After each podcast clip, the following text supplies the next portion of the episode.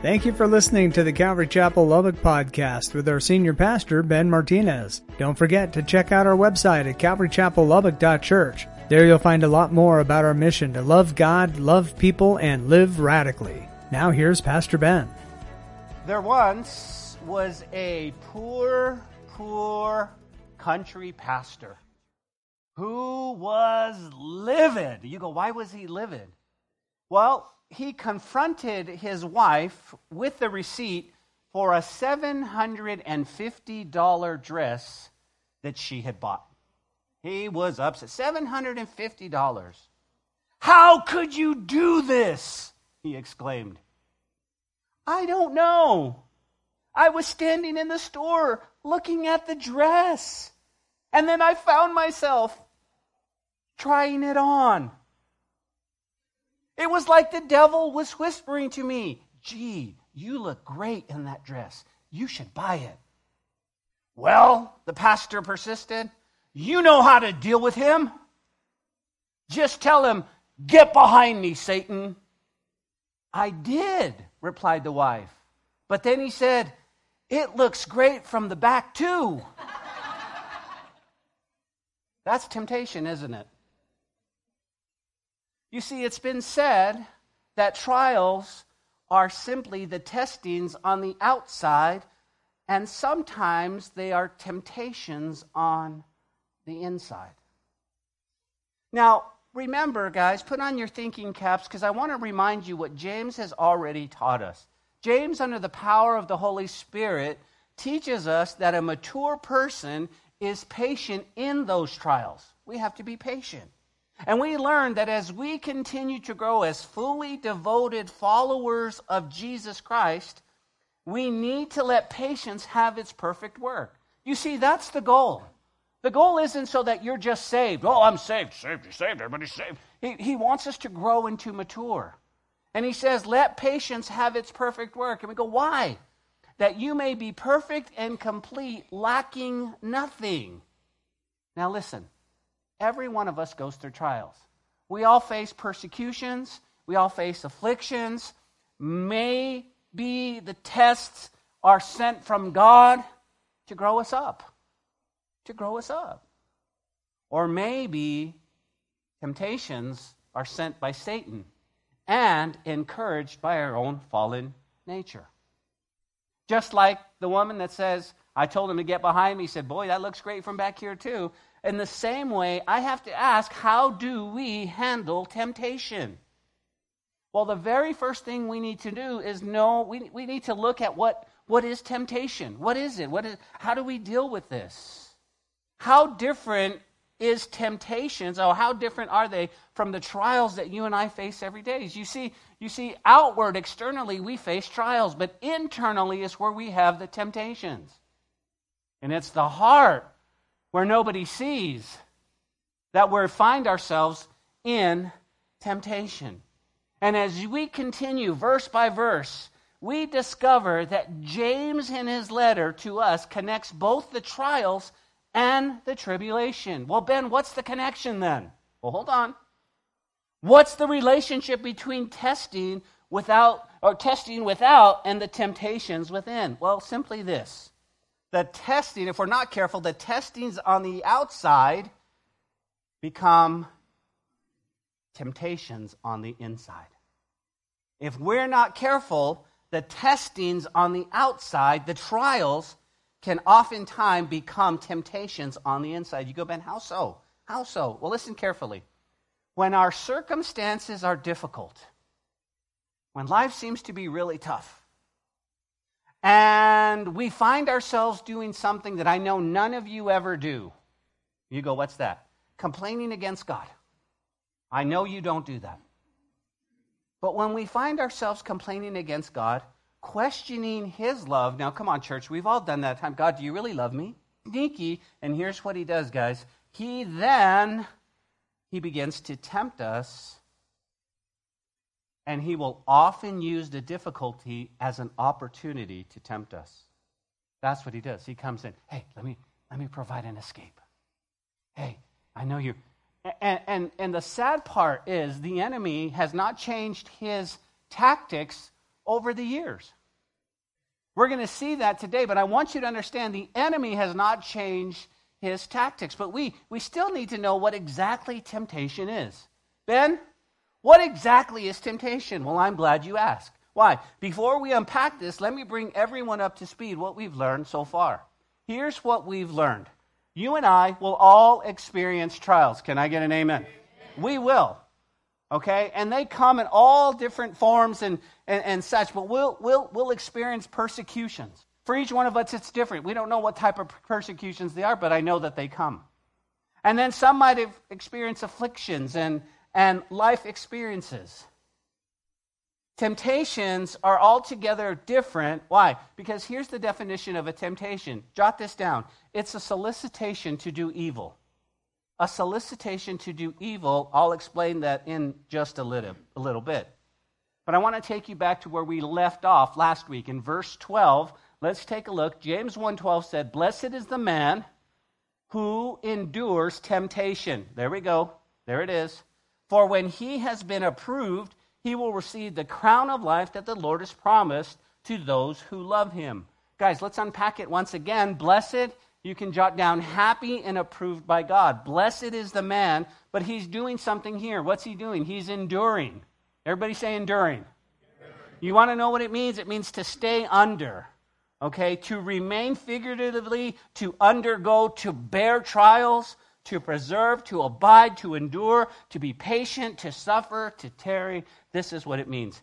Happy is the man who just stays under those. What do we stay under what?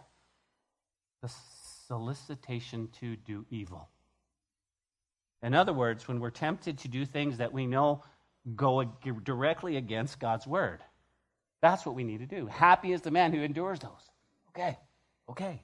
Now, before we jump in, to what James says, I want to illustrate um, this temptation, right? What is temptation? It's the solicitation to do, to do evil. Hey, hey, listen, remember when we, hey.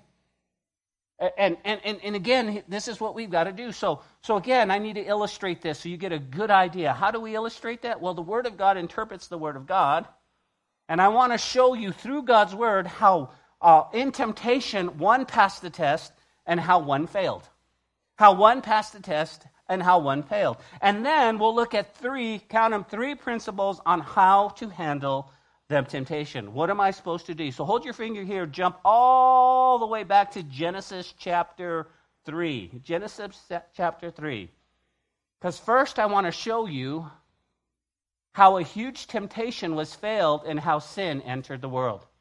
Genesis chapter 3. While you're turning there, let me give you some background. You guys know Genesis chapter 1, 2, and 3, the creation of the world. Everything is going great. They're, Adam and Eve are walking with God.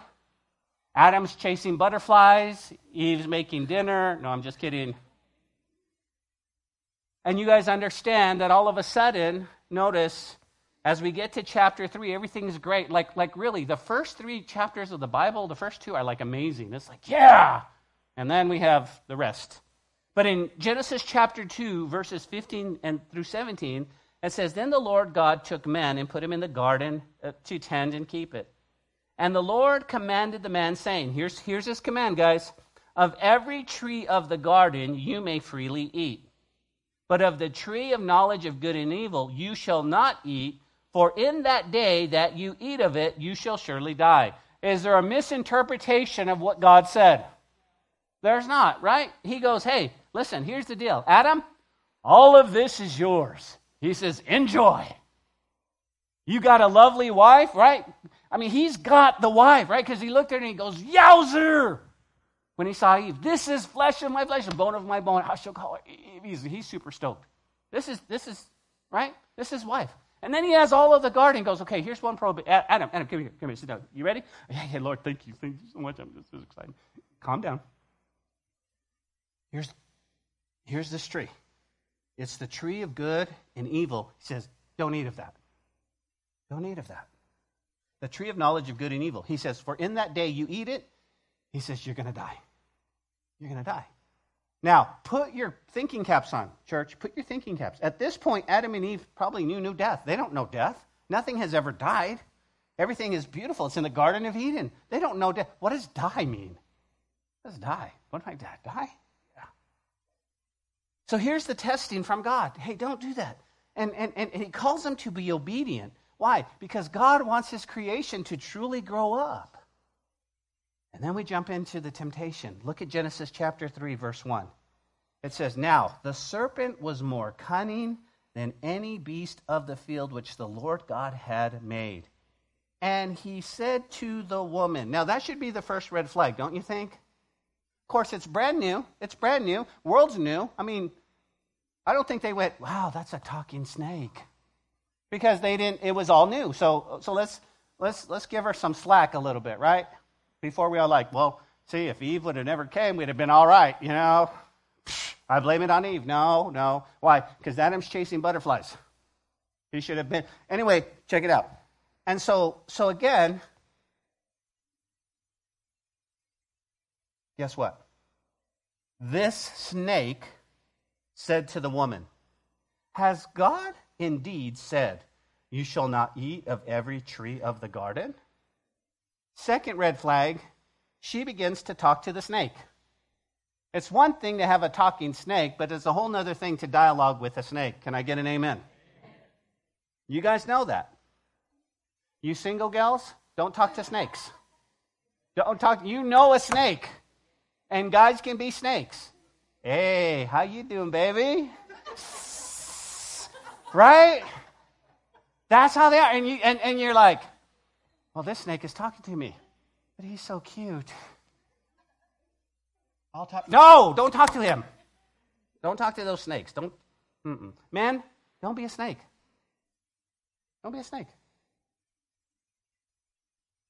And the woman said to the serpent, Okay, we shall eat of the fruit of the trees of the garden, but of the fruit of the tree which is in the middle of the garden, God said, You shall not eat, nor shall you touch it, lest you die. Is that, is that what God said? God said you don't, don't eat it, but he didn't say anything about touching. I wonder why Eve added to God's word just a little bit. I wonder. Because she's not trying to be theological. She's not trying to win Satan or the serpent over to. She's just, I don't understand. And the serpent said to the woman, You're not going to die. God knows in that day that you eat of it, your eyes will be opened, and you will be like God, knowing good and evil. Okay? Goal number one, jot this down. The enemy always questions God's word. Did God say? Did God say? Always questions God's word. You need to grasp that. Well, did God really? And if God said it, what should we say? Yes, God said it. Number two, he changes God's word. No, God didn't say that. No. No. And then of course, in verse 5, guys, we see that he always denies God's word. Why? For God knows in that day if you eat it, your eyes will be open. And that, he denies God's word. That's not what God said. So, goal number one the enemy in your life will always question God's word in your life. He will change God's word in your life, and he will deny God's word in your life. But now jump to verse 6 with me. It says So when the woman saw that the tree was good for food, it was pleasant to the eyes, and the tree was desirable to make one wise. She took of its fruit and ate. She also gave to her husband with her, and he ate. This is where sin fractured everything. Right here. The temptation was, listen, the temptation here, questioning God's word. Number two, the temptation was changing God's word. Did God really say that, Francis? Did God really say that? Oh, yeah, well. And then, and then the third one was, hey, hey, Jeremiah, I think God didn't really say that. You, you can't believe that. Come on. And here's what happens. Notice the result. So she looks. She said, Man, that looks good. It's really pretty. So she took the. Now, now here's the sad part. She took its fruit and ate, and she also gave to her husband with her, and he ate. Now, that's not a hard thing to do. That's not a hard thing to do. Right?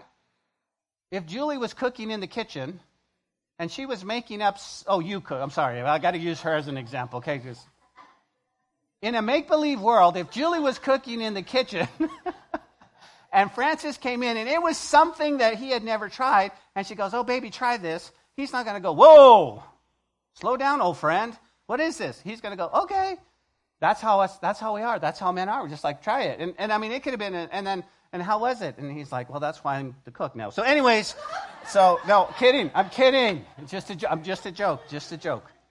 But, but men, it's an easy thing for us to do that. Nathalie will say, hey, here's a little, try this. It's a juju fruit. I'm like, or whatever it was. And I was like, okay. And I was like, no wonder Adam just.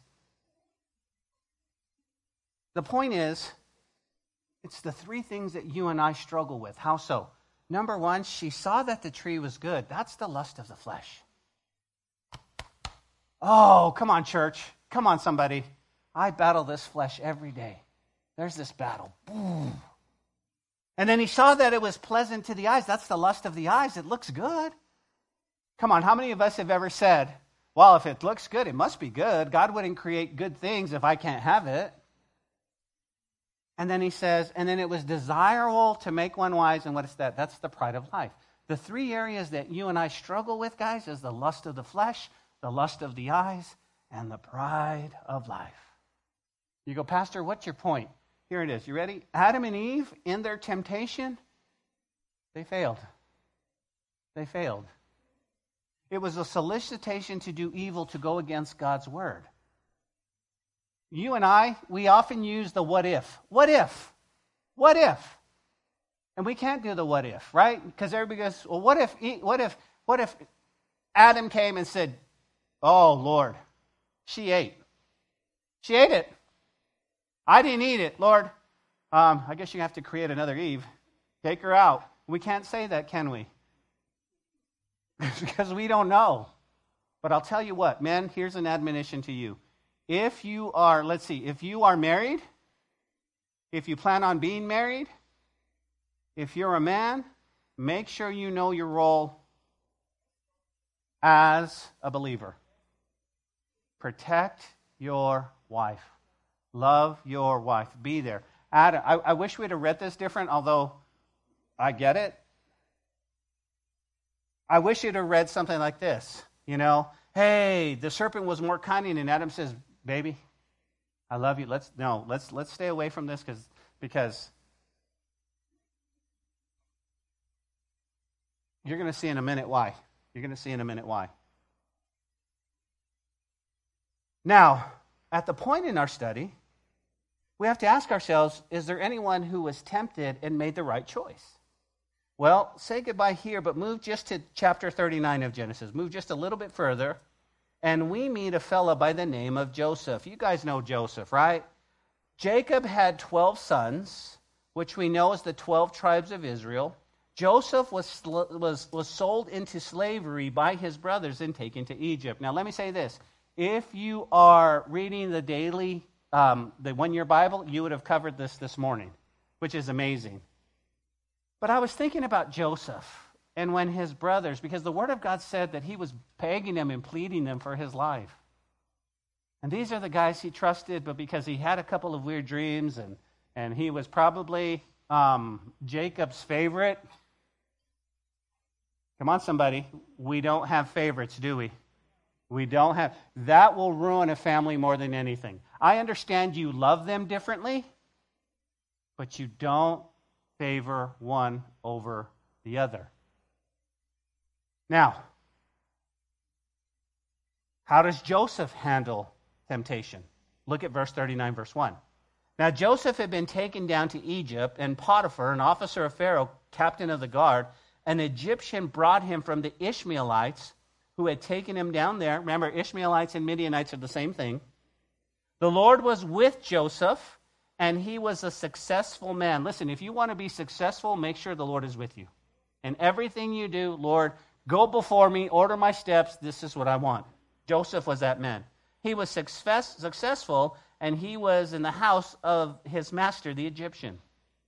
Now, my question to you is if you were taken to a foreign land as a slave, like sold into slavery like Joseph, would we continue to do well or would we crumble and wonder what God is doing. Joseph continues to do well. I want you to see that, guys. And, verse 3 his master saw that the Lord was with him, and the Lord made all he did prosper in his hand. So Joseph found favor in the sight and served him. Then he made him overseer of his house and all that he put under his authority. And so it was from the time that he had made him an overseer of his house and all that he had that the Lord blessed the Egyptian's house for Joseph's sake. And the blessing of the Lord was on all that he had in the house and in the field. Thus he left all that he had in Joseph's hand, and he did not know what he had except for the bread which he ate. Now, Joseph, check this out, was handsome in form and appearance. And it came to pass after these things that his master's wife cast longing eyes on Joseph. And she said, Lie with me. Okay, you guys get the picture. God is blessing Joseph. Joseph man, Potiphar's like, man, I am so blessed to have you. I know the Lord is with you. Everything you touch is so successful. God is with you, man. Listen. And all of a sudden, the Bible says, and, and it rarely says that he was he was handsome in form and appearance. So so he was a, he was a stud. He was a stud. He was a good looking young man. And so Mrs. Potiphar, Mrs. Potiphar says, huh, wow. Hubba, hubba. Mr. Potiphar's always out of town. Maybe he was a eunuch. I don't know. We, we won't get into that. But Mr. Potiphar's always out of town and he's always on business. And jo- Joseph's here. Guys, you understand. You understand. Listen, this is how temptation works. This is how temptation works. Do you want me to tell you how temptation works at your job, your schools, your life? Starts with words. Hey, you're pretty good looking fella. Well, the girl wouldn't say that, but you know what I'm saying? And, and, and it starts like, hey, and I'll tell you how it works in a married. You ready? In a married couple's life? Ready? If I was your husband, if I was your husband, I wouldn't treat you like that. If I was your husband, if, and, and, and again, huh? And we got to be so careful. We got to be so careful because the enemy wants to shoot these arrows and take us down, and these are temptations. And so what happens? She just tells Joseph straight up, "Have sex with me. Come lie with me." You know, for for well, I better not say that. My wife would look at me and go. But he, notice verse 8, but he refused and said to his master's wife, Look, my master does not know what is with me in the house, and he has committed all that he has to my hand. Ready? There is no greater in this house than I, nor has he kept back anything from me but you, because you are his wife. How then shall I do this great wickedness and sin against God? So it was when she spoke to Joseph day by day that he did not heed her to lie with her or to even be with her. Notice what Joseph has wisdom. He's not, he's not, he's not even being around her. He knows he's got to be careful. But it happened about this time when Joseph went into the house to do his work that none of the men of this house was inside. How convenient, right?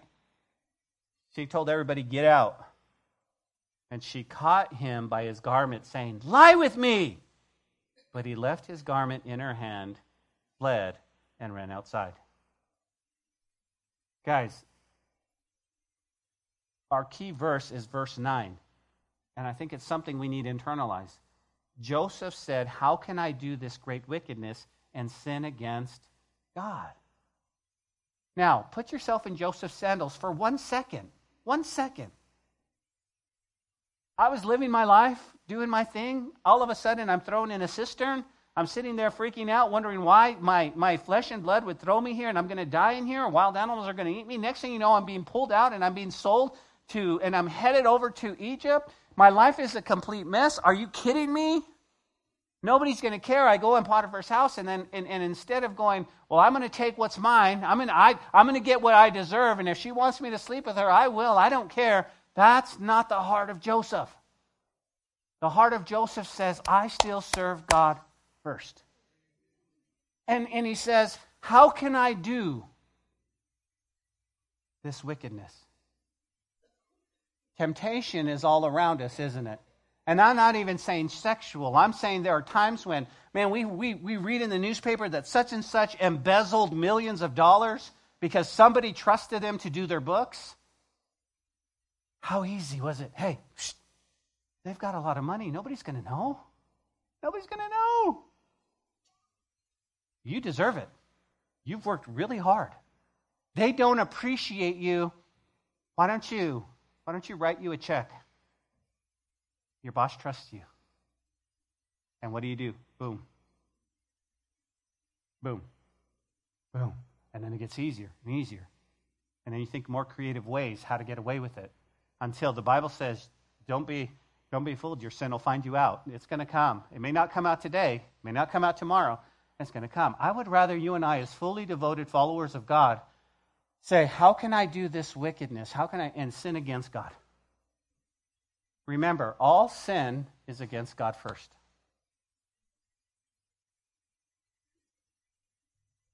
So we saw Adam and Eve, and they failed to, to give into tempt. They failed the temptation. They gave in, and we saw Joseph pass the test not to give into uh, solicitation to do evil. Now, you guys know the story of Joseph, right? What happened to Joe?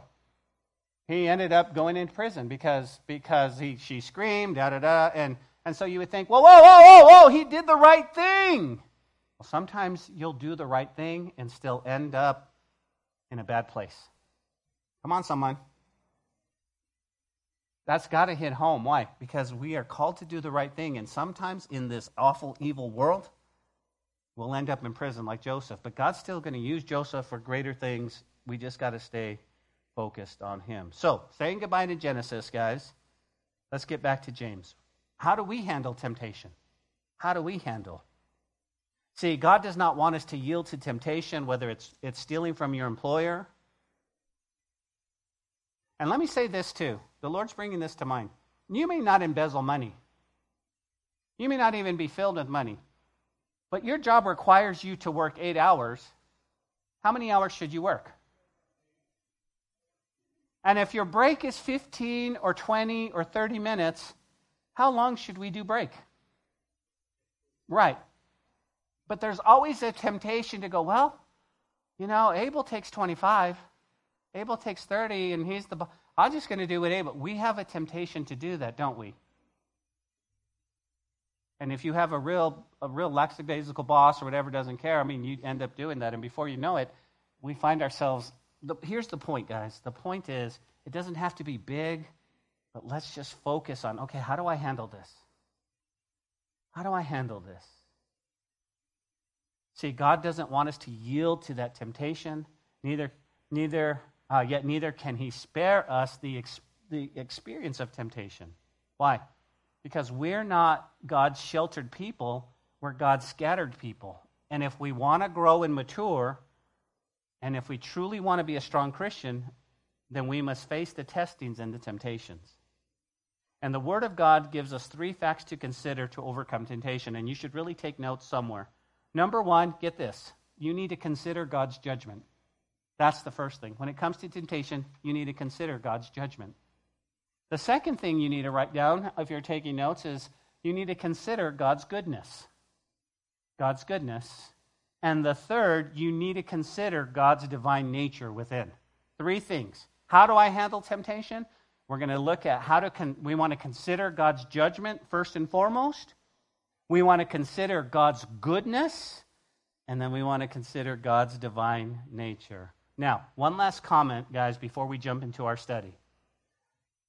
Temptation is not a sin until we start dwelling on it and then we act on it. A solicitation to do evil, to go against God's word. That's not of God. That's not of God. So, what's the first thing we should do? Ready? Let's consider God's judgment. God's judgment. And I think that's important. Uh, about 2009, um, there was a TV show, only lasted one season. It was a TV show that was entitled Flash Forward flash forward. And the premise of the TV show is really simple. The premise of the TV show is that each contestant would be um, sort of blacked out for a couple of minutes and then catapulted into the future six months to see what the result of the action they were going to do. It's kind of a flash forward. So if you were about to do something, you would, and then six months into the future to see the result of that, right?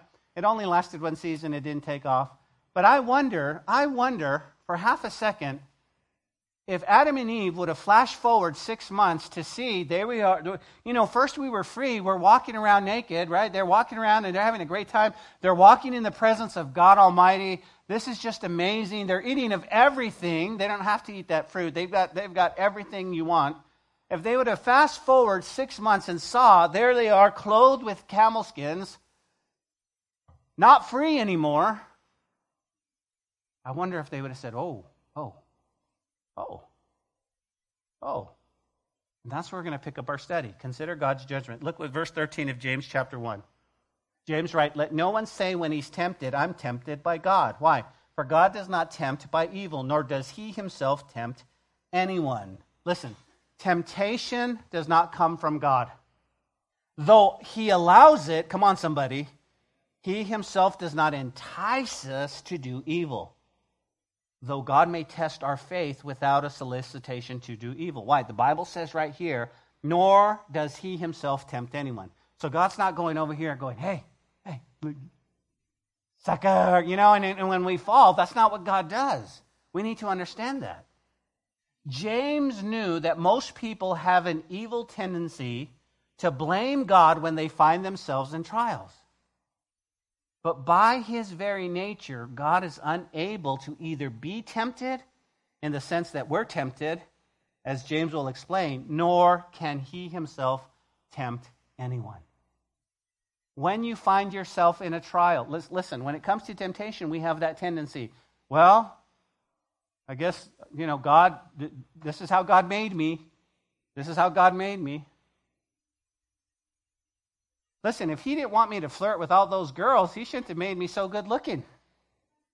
If he didn't want me to flirt and do all that, right? If he didn't want, he shouldn't have gave me that personality. No, this is, James is saying, no, no, no, you can't even, this is not God. This is not God. Now, let me put into your memory what's going on because we should remember that the pagan gods of the ancient times here well, they were acquainted with evil and they and, and sin themselves, often sin themselves. So, so again, James is, is, is saying, no, no, no, no. But the one true God, the God of the Bible, can't be tempted by evil. But something else happens. Look at verse 14. He says, But each one is tempted when he's drawn away by his own desires and enticed. Okay? Now we got to do some work. Why? Because James says each one. Each one. I want you to turn to your neighbor and say, He's talking to you. He's talking to you. What's he talking about? He says tempted, right? What is tempted? A solution to do evil. Now we got to ask how. How is he being, how? Okay, this is good. This is good, guys, because he says, but each one is being tempted when he's drawn away. Everybody say drawn away. Because here's what it means it's the bait on the hook. It's the bait on the hook. That's how. Okay? Every fall, I like to go fishing with my buddy up in New Mexico. And I get my little jacket, I get my little waders, and I feel like an alien because I'm walking like this. But I got my phone. And, and, here's what I do I take that little worm, and he's squirming around, and I put that little worm on the hook. He's like, ah, stop it. I don't hear him. But he does that, and I put that bait on and I throw it into that river, and whoa, what does it do? Oh, oh, what does it do? Well, again, when he is drawn away by his own desires, what does that mean? Wanting something you can't have. You know where we sin the most, church? Jot this down forbidden fruit. Forbidden fruit.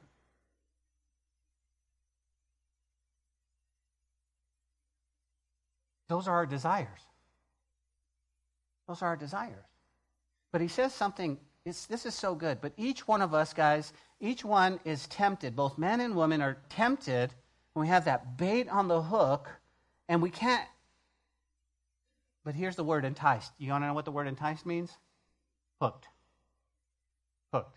You say, when I go fishing, I entice those. Man, I, I those, that, those fish are desires of mine. And I throw it in there and I let it go and I watch the little worm go. And next thing you know, got him. Got him. And it's the same metaphor for us, guys. It's the same thing. Notice the world and the devil will provide that enticement. The desires are already in us. Why? Every one of us, man, we sin when we, well, why can't I have that? I want that. I want that. One of the biggest, biggest, biggest um, struggles when people have an affair is because they want something they can't have. It's forbidden. Well, I'm married and I got my wife here, but, uh, oh, no, Ben, you can't have that. Well, why? I, I, and then what happens is that you have the world here going, hey, good looking. Why don't you come over? And, and it, it's trying to entice us. And I get that temptation. I get that. Can I say this to you, married people? Can I, can I have your permission? If you're married, you ready? Please tell your wife how good looking she is and how awesome she is. Please tell her she's beautiful and you love her and you can't live without her. Tell her all these things. You go, why, Ben? Because if you don't do it, somebody else will. Somebody else will. Some, man, they got some snakes out there. But wives, do the same thing. Tell your husband, hubba hubba. You are just as good looking as, I mean, tell it, guys, ladies, we need that. We need to know that we matter and that, and that you find us attractive because if you don't, somebody else will. And then we find ourselves And we got to be strong. We say, no, no, no, no, no. But, but, but I got to have that. I got to have that. But each one of us is tempted when he's drawn away by his own desires and enticed. So, what happens next? Well, look at verse 15. And when desire has conceived, it gives birth to sin. And when sin is full grown, it brings forth death. When desire, we know what desire is, it's conceived. Here's the Greek word. I find it interesting. It means to arrest or to capture. When that desire, what's desire, church? What is desire? Desire is, is lust, wanting something I can't have. What happens to it? It gets just it gets seized and it gives birth to sin. And it gives birth to sin. And when sin is full grown, it brings forth death. You've heard the story. Maybe I can give it to you very quickly. There was a young lady who bought a snake and took it home. And she, she bought a snake as a pet, and she had it in her little thing, but it kept growing and it kept eating. And she finally let it out of the, out of the cage, and, and she'd sleep with it at night, and it kept growing and it kept growing, and it was about four feet. And, she, she, and, and, and, and it got to be about five feet long, and she would just cuddle with it. And this is a giant snake. And one day it stopped eating, it just wouldn't eat any other food. And so about a week or two goes by, and she goes, "Man, my snake. I think I think my snake is is sick." So she took the snake to the to the vet, and the vet goes, "What's the matter?" And she goes, "Well, my my python here won't it won't eat. It won't eat. It stopped eating about two weeks ago." And he goes, "Well, t- give me the care. What's he doing?" Well, he sleeps with me, and he likes to cuddle up, and he likes to just. And he goes, "You need to get rid of the snake now." He goes, Why? He goes, Why? He goes, He stopped eating. He's sizing you up. He's getting hungry enough to kill you and eat you.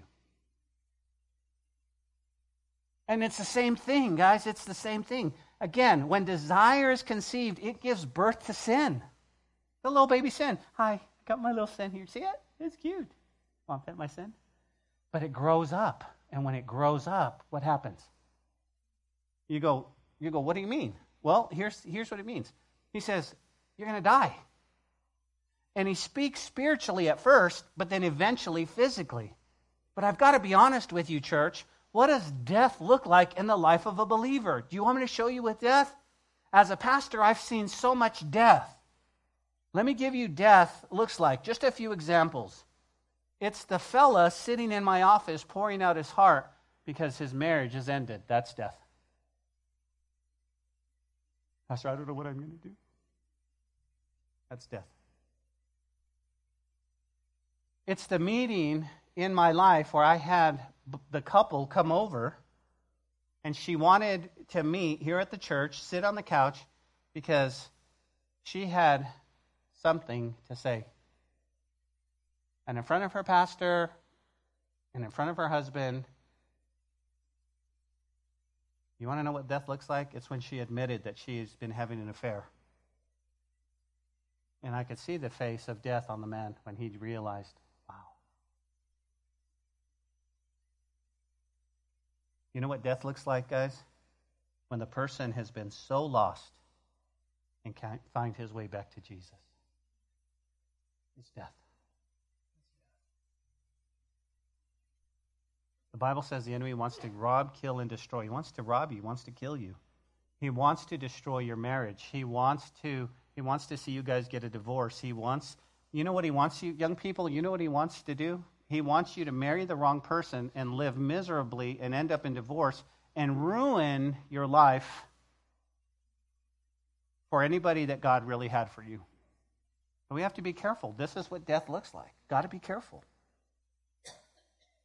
And looks what James says. He says, Do not be deceived, my beloved brethren. I like, I like the way the New Living Translation says this. He says, Don't be misled, my dear brothers. Don't be misled. So, what's the first thing we do? We fast forward, guys. We flash forward. You're about to be tempted. You're about to be tempted. You know this is solicitation to do evil. You know this is not right, whether you're married or not married, and you, you know it's wrong. Flash forward six months. Oh, dude, I was tempted and and I had sex with this girl. And I flash forward, and next thing you know, I'm going to be a daddy.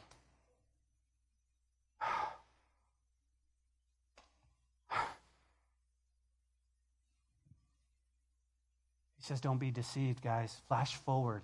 Think, think of that. But also this. He says, Man, that's negative. Let me give you positive. Number two, consider God's goodness. Look at verse 17. He says, Every good gift and every perfect gift is from above and comes down from the Father of lights, with whom there is no variation or shadow of turning. Remember in Genesis, one of the enemy's tricks is to convince us that God's holding out on us and that he really doesn't care for us. Can I get an amen on that? That's the number one thing the enemy wants to do. God doesn't love you. He doesn't care for you like you think. He's holding out on you. Here's life. Go for it. You're missing out. This is exactly what he does. And he would say to you, like he said to Adam and Eve, if God really loved you, he would let you eat of all the trees, even the forbidden one. And that's the same way. But when you and I stop and consider the goodness of God, and we understand that every good gift comes from Him, listen, if it's not good, then it's not from God. Notice the way he gives is good. He gives constantly. He comes down in the present tense and he keeps coming down. Simply not on occasion, but constantly. Constantly. This is it. He says, Man, every good gift is from God. Think about that. Think about that. The one you're married to now, the one you're whatever, it's a it's good as long as you're not being solicited to do evil. It's good. It's good. The fact that you and I can function and breathe, those are good gifts. Everything good from God. But I got to tell you, I struggled with that this weekend. Struggled a little bit because we live in such a negative world that it seems to bombard us so much that that's just what comes out. And, and, and, and we've got to get a hold of that and say, no, no, no, God is good. God is good. And the fact that I'm alive and the fact that, that I'm upright today, praise God. Praise God. I love the fact that God does not change. He says, with whom there is no variation or shadow. God is God. And in him is no, guys, and there, in him is there's no darkness at all. So God doesn't think like you and I. He doesn't look down and go, oh, oh, hey, watch this. Watch this, angels. I'm going to make her squirm. watch this. There's no, there's not. I love that. Guys, I think of David. You guys remember David? I wonder if he would have remembered the goodness of the Lord, if he would have had that, like, hey, I need to remember the goodness of God, maybe he wouldn't have taken Bathsheba and committed those sins. You guys remember what, what Nathan, the prophet, told him? 2 Samuel 12, 7 and 8 says, Then Nathan said to David, You are the man. And thus says the Lord God of Israel, I anointed you king over Israel. I delivered you from the hand of Saul. I gave you your master's house and your master's wives into your keeping. And I gave you the house of Israel and Judah. And if that had been too little, I would have also given you much more. See what David did? David did not focus on God's goodness. He looked at Bathsheba and he wanted something he couldn't have. Why? Because Bathsheba was the wife of Uriah.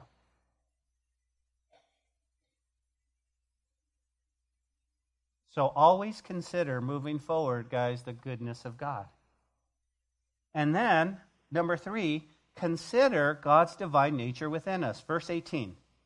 Of all of his own will, he brought us forth by the word of truth, that we might be a kind of first fruits of his creatures.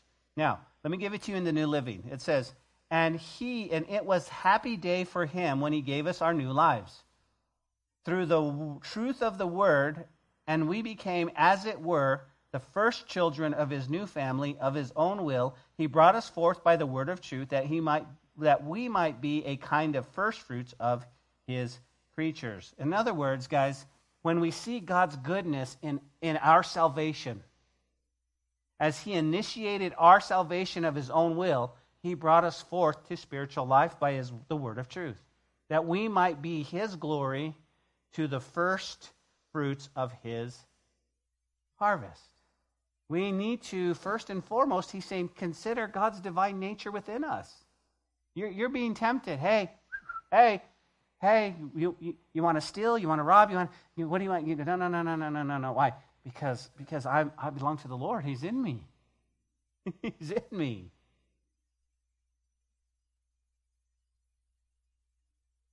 If the first barrier is let's look ahead and beware judgment. I don't want that, Lord. And the second barrier is let's look around and see how good He's been to you. And now He says, look within and realize that you've been born from above and possess His divine nature. I want you to put your thinking caps on for just a minute. Whenever we partake in communion, we're always say, let's, let's, you know, let's look within first. Let's, let's remember how good God is. And then he says, and then look around and remember the things that God has done, and then look ahead. Well, in temptation, he says, let's look ahead and beware. Oh, Lord, I don't want to do this. Oh, God, you've been so good to me. And now I've been born again. I don't want to do this. I don't want to do this. I don't want to do this. Let's land this plane, guys, as we close. May I remind you of one more who was tempted and passed with flying colors. You go, who was that? The Lord Jesus. Do you remember when he was tempted by Satan? Do you remember what he did?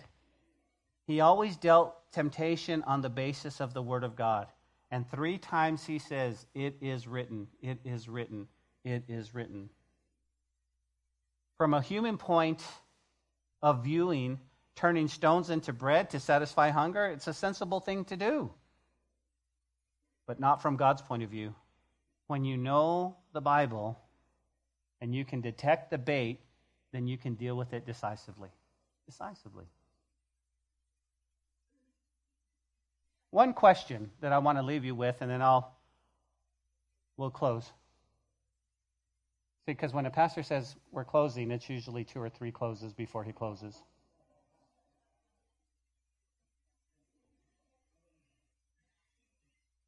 We talked about this yesterday in the men's fellowship.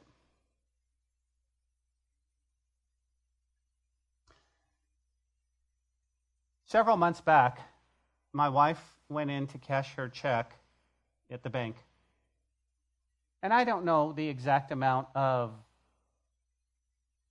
what her check was because she keeps her money. I never see it, so there's that. And the teller gave her like $600 more than what her check was. Yeah, some of you are like, blessing, cha-ching. So she gets out, she gets out and she starts counting. She goes, no, I, that was the temptation there to do evil, right? And a lot of us would go, hey, losers, weepers, losers, you know, finders, keepers, losers, weepers. Anybody remember that when you were a kid? My wife goes, no, because I serve a greater God. I'm going to go back in and say, hey, listen, here's, you gave me too much. And the teller's like, oh, I did? Yeah. Yeah. We're always tempted. What about what about if it's just a buck? You see, it's not six hundred dollars, and the guy, you know, and the change is like, here's a buck. Or you get home, and the item, the item in your bag, you they didn't charge you for. Like it's really easy when you put stuff underneath and you go through and, and they forget to scan it, right? It's easy. But whether it be a bottle of, you know, water or whatever, and you get home, do, do you go back? Uh-uh. That's a long way. It's just bottled water. Ah, oh, the store's always, the store's always used to that. They, they lose water all the time.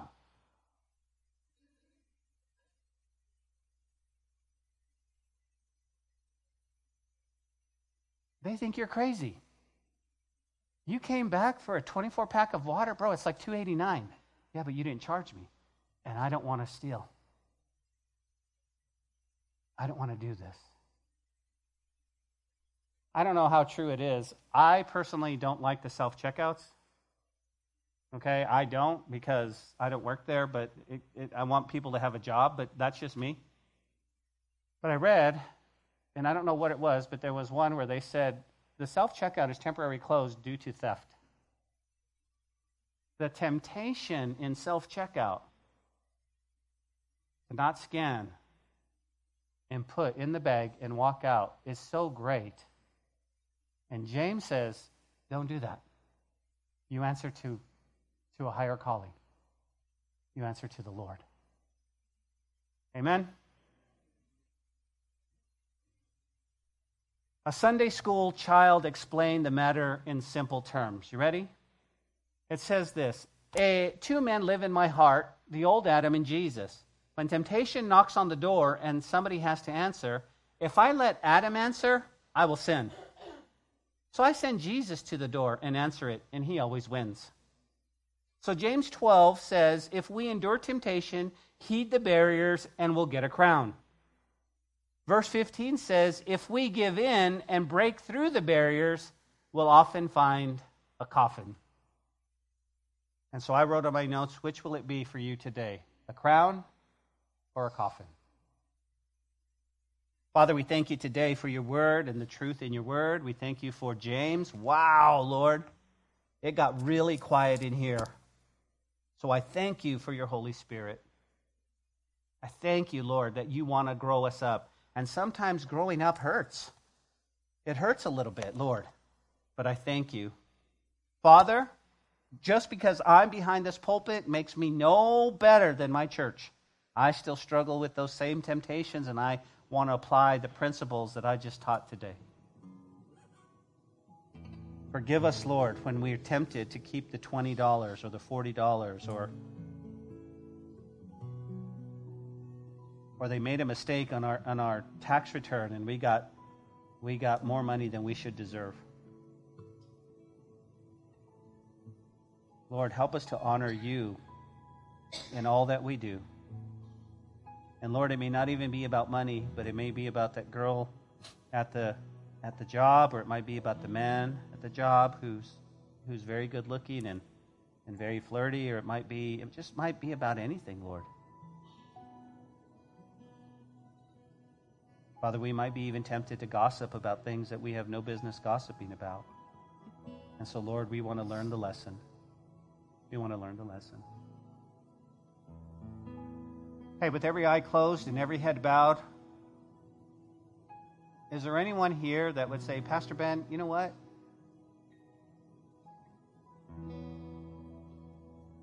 You were saying, you were preaching, you were talking about temptation, and I've got to be honest with you. I don't know if I'm right with God.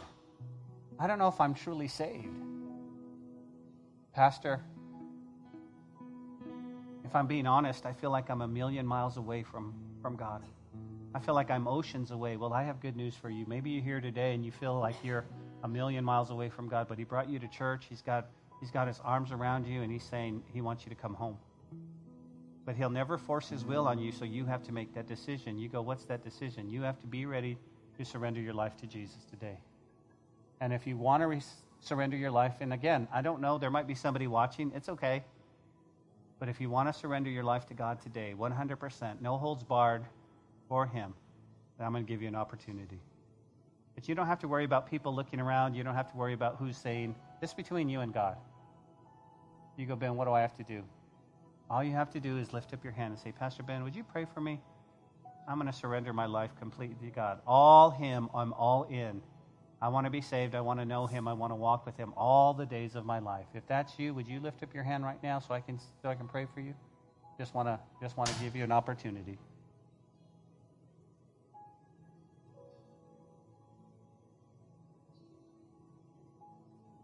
If you're watching online or you're listening this via podcast or radio, God sees your heart. All you have to do is surrender to Him and say, Lord Jesus, forgive me, forgive me, forgive me. I believe you died on the cross. I believe you died for me and you were buried and you resurrected on the third day. I believe you're interceding for me right now. And I believe you're coming back. So I open up my heart. I invite you inside. I ask your forgiveness of all the things I've done. I ask you to take away the guilt and the shame and give me new purpose and give me new life. I pray, Lord, that you would just be my friend and you would be my Lord and be my God and and, and, and walk with me all the days of my life. I pray that prayer with all of my heart in Jesus' name. And if you prayed that prayer by the authority of Scripture, the Lord Jesus has forgiven you and He's given you new life. And so I thank you for that, Lord. I thank you. And so, Lord, one final thing as our heads are bowed and our eyes are closed, help us to worship you, Lord.